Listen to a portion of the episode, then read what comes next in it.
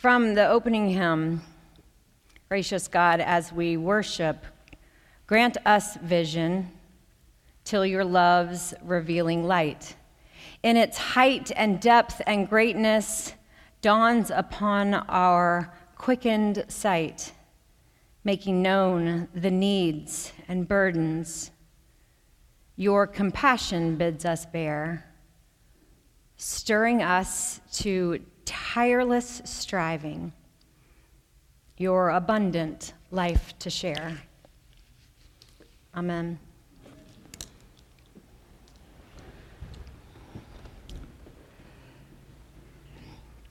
For as long as I've called myself a Christian, I've cried the same cry as the disciples in this morning's lesson.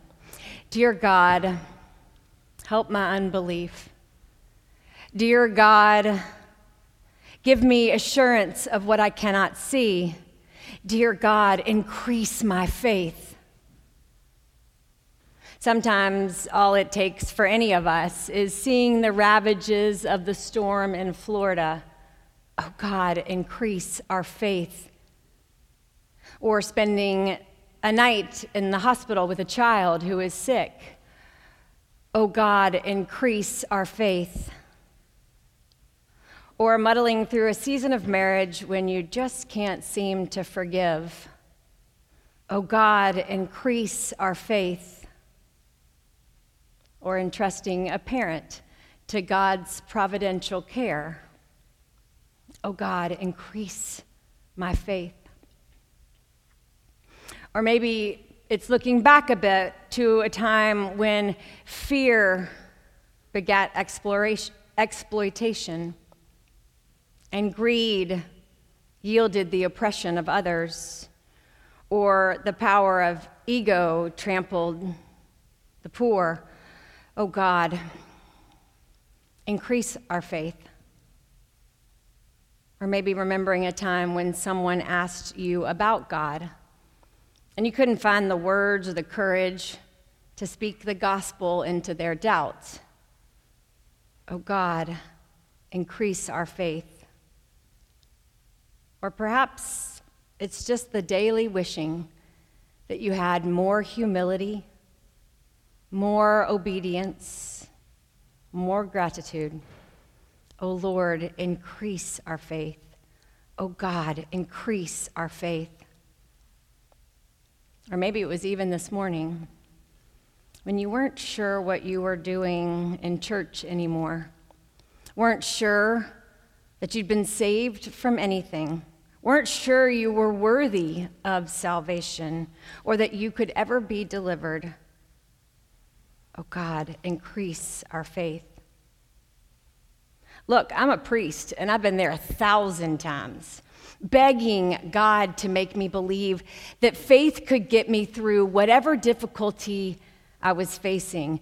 I prayed just like the disciples increase my faith in love, O God. Increase my faith in healing, O God. Increase my faith in deliverance, O God. Increase my faith in redemption, O God. I mean, I've come to this altar of God and knelt in pews uh, at many churches I've melted when organs played, and I've joined in communal confessions, and I've grasped for bread and wine as inside I was crying the same cry as the disciples. O oh Lord, increase our faith. And I think it's a pretty valid petition. I mean, it's, it's a human response to hard challenges. And I'd argue it's actually kind of a reasonable request. When we find our faith lacking, when we don't believe we measure up to the challenge of discipleship, when we don't think that our faith as it is can carry us through to the other side of whatever disaster has befallen us or the world, we should cry out, Oh God, increase our faith. When we're cracked open by these moments of vulnerability and disillusionment, and the ways of God come up against the ways of the world, and we realize the things of this world will never be enough, we should cry out, Oh God, increase our faith. And when we've decided that we want to believe in God's design and follow the path of Jesus and help bring about the fullness of the kingdom, and we feel that we are ill equipped to bring it about, it's only natural that we cry out, Oh Lord, increase our faith. But today's gospel reminds us it's not about increasing our faith. Discipleship's not about being more. It's not about increasing our faith, but increasing the works of our faith. Increasing the works of our faith. They draw us into the story of God. Jesus tells us that we have faith that can move mountains. We just got to start pushing. We have enough faith as we are. We just got to start living into it. Jesus tells us just two chapters before he lands in Jerusalem that it's time for us to get up off our knees. Time to quit flagellating ourselves, time to quit making excuses, Time to find ourselves worthy because we are. And time to start trusting in God's providence because it is. And following the way of Jesus and claiming the power that God has to change lives and change the world. If you read the four, the four verses before today's reading, you'll see the context into which Jesus speaks to the disciples. Jesus has just told them to follow him. And that to do so must mean that you never let anyone stumble in faith. And they must forgive without condition or merit. Whew, that's a challenge. In today's text, they say to the, themselves the same things we say to ourselves each time we read the baptismal covenant I cannot do this. I do not believe enough for this work. I am not worthy of this commission. And the disciples, they fall before Jesus and ask the miracle worker to work a miracle on them. Increase our faith, they say. Make us able to follow your command to spread the gospel and forgive our neighbor. Make us worthy of the call you have placed on our lives. Increase our capacity to be true disciples. Add to the faith that we have so that we can accomplish your will. It's all very well intentioned, and it's an honest response to a difficult challenge. But Jesus is telling the disciples how they must live and what God desires of them and how to bring about the kingdom. And I guess, like any of us would, they cry out, Just make me more faithful, and then I can do it.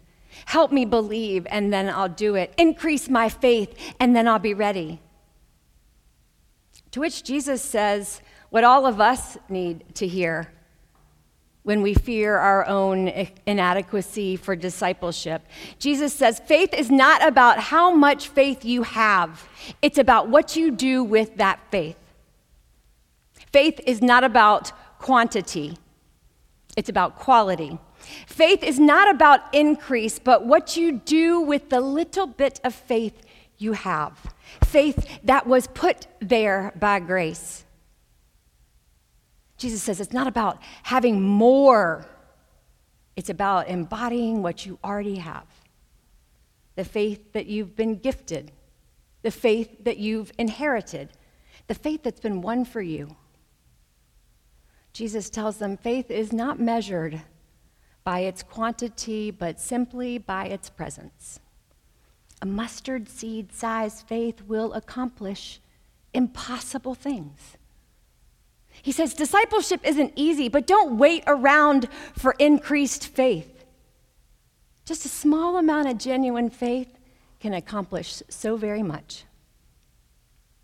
You have it, Jesus says, and you must exercise it Jesus says, in order that others will experience the peace of God, in order that others will know the fruits of the kingdom, in order that others will feel the deliverance God promised.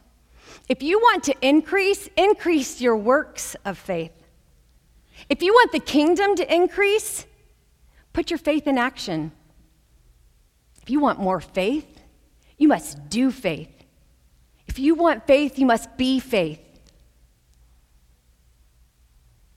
I love it when a little bit of scripture study overrides a half century of my best thinking.